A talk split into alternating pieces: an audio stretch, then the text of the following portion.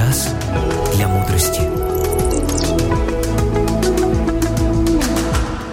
Если бы я 10 лет назад сел в машину времени и увидел себя теперешнего, то я бы посчитал себя еретиком. Я не помню, кто это сказал, но эта фраза хорошо отражает перемены мышления, которые постоянно происходят у всех мыслящих людей. Каждый из нас мыслит по-своему. Нет людей абсолютно одинаково смотрящих на все вещи. У каждого из нас понимание в чем-то отличается от другого человека. Даже муж и жена, живущие под одной крышей уже 30 лет подряд, все равно имеют каждый свою точку зрения на некоторые вещи.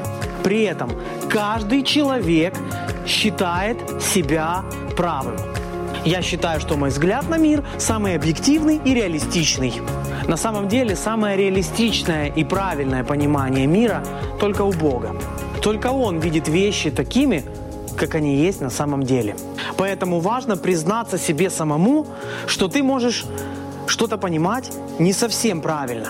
Только тот человек, который допускает мысль о своей неправоте, может расти и развиваться. Изменение мышления происходит очень медленно. Петр был учеником Христа три с половиной года. Учеником самого Христа. Кажется, что за этот период Петр уже все понял, все усвоил правильно, все четко расставил по своим местам. Однако же, как оказалось, спустя несколько лет у Петра остались совершенно искаженные понятия о том, как Бог относится к другим народам, к язычникам. Даже самые близкие ученики Христа, апостолы, постоянно нуждались в корректировке своего понимания мира и Бога.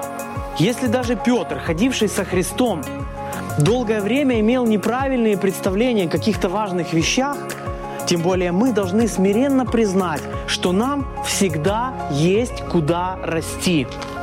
Нужно быть готовым к тому, что ваше мировоззрение может со временем поменяться. Удачи!